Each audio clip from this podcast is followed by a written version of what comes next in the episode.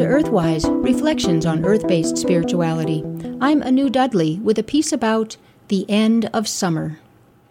We have come at last to the end of summer, and before it slips away completely, I have in mind to honor it and explore what it has meant to us throughout the generations.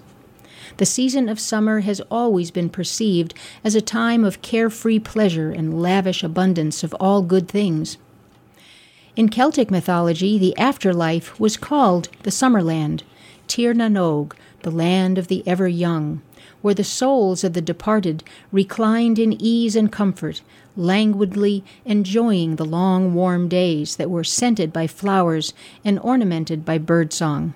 For even the dead enjoyed the pleasures of summer.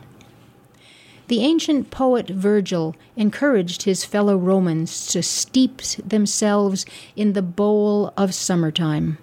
And the novelist Henry James once wrote, Summer afternoon, summer afternoon, to me these have always been the two most beautiful words in the English language.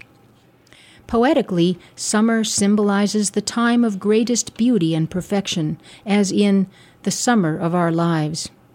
No wonder our ancestors dreamed of spending eternity in the embrace of summer. But as with all things that flow in the cycle of the seasons on this earthly plane, summer must eventually come to an end, and the earth must slip away into autumn.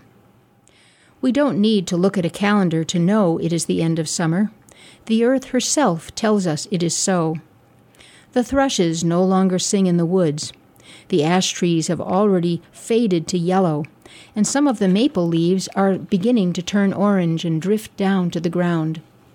The sun is coming up later and setting earlier, and we now have only as much daylight as we had at the middle of April.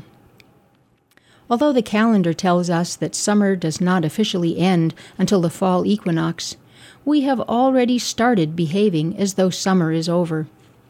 The Labor Day holiday marks this change in focus. Belfast Summer Nights has offered its last concert of the season. Vacations are at an end, and it's time to go back to school and to work.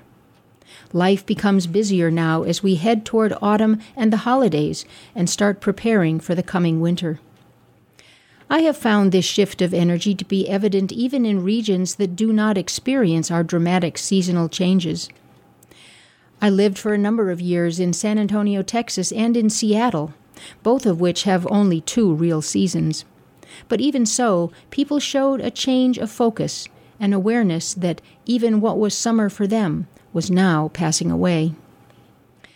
The end of summer is a natural imperative. Summer is the season when the earth is furiously producing her bounty. But even Mother Earth must periodically rest from her labors. And so the apple tree must come to the end of maturing its fruit, and the wheat must finish ripening its grain. Even in the activities of our own lives, on some level, we must acknowledge the end of summer. We love hiking in the mountains and canoeing on the rivers, but at some point we must stop because we grow tired and it is getting dark. The end of summer is something of a kindness. In the natural world, one thing is always in the process of becoming something else. Life, in whatever form, never stands still. And so, as New England naturalist Bernd Heinrich observed, the end of summer is also the beginning. At the end of summer, all the elements for creating the next summer fall to the ground and get sequestered in the earth seeds and rain, and all the plant and animal material that decays and enriches the soil. The sun retreats, snow covers the ground with its protective blanket, while underneath, the magical creative processes are at work to make the next summer.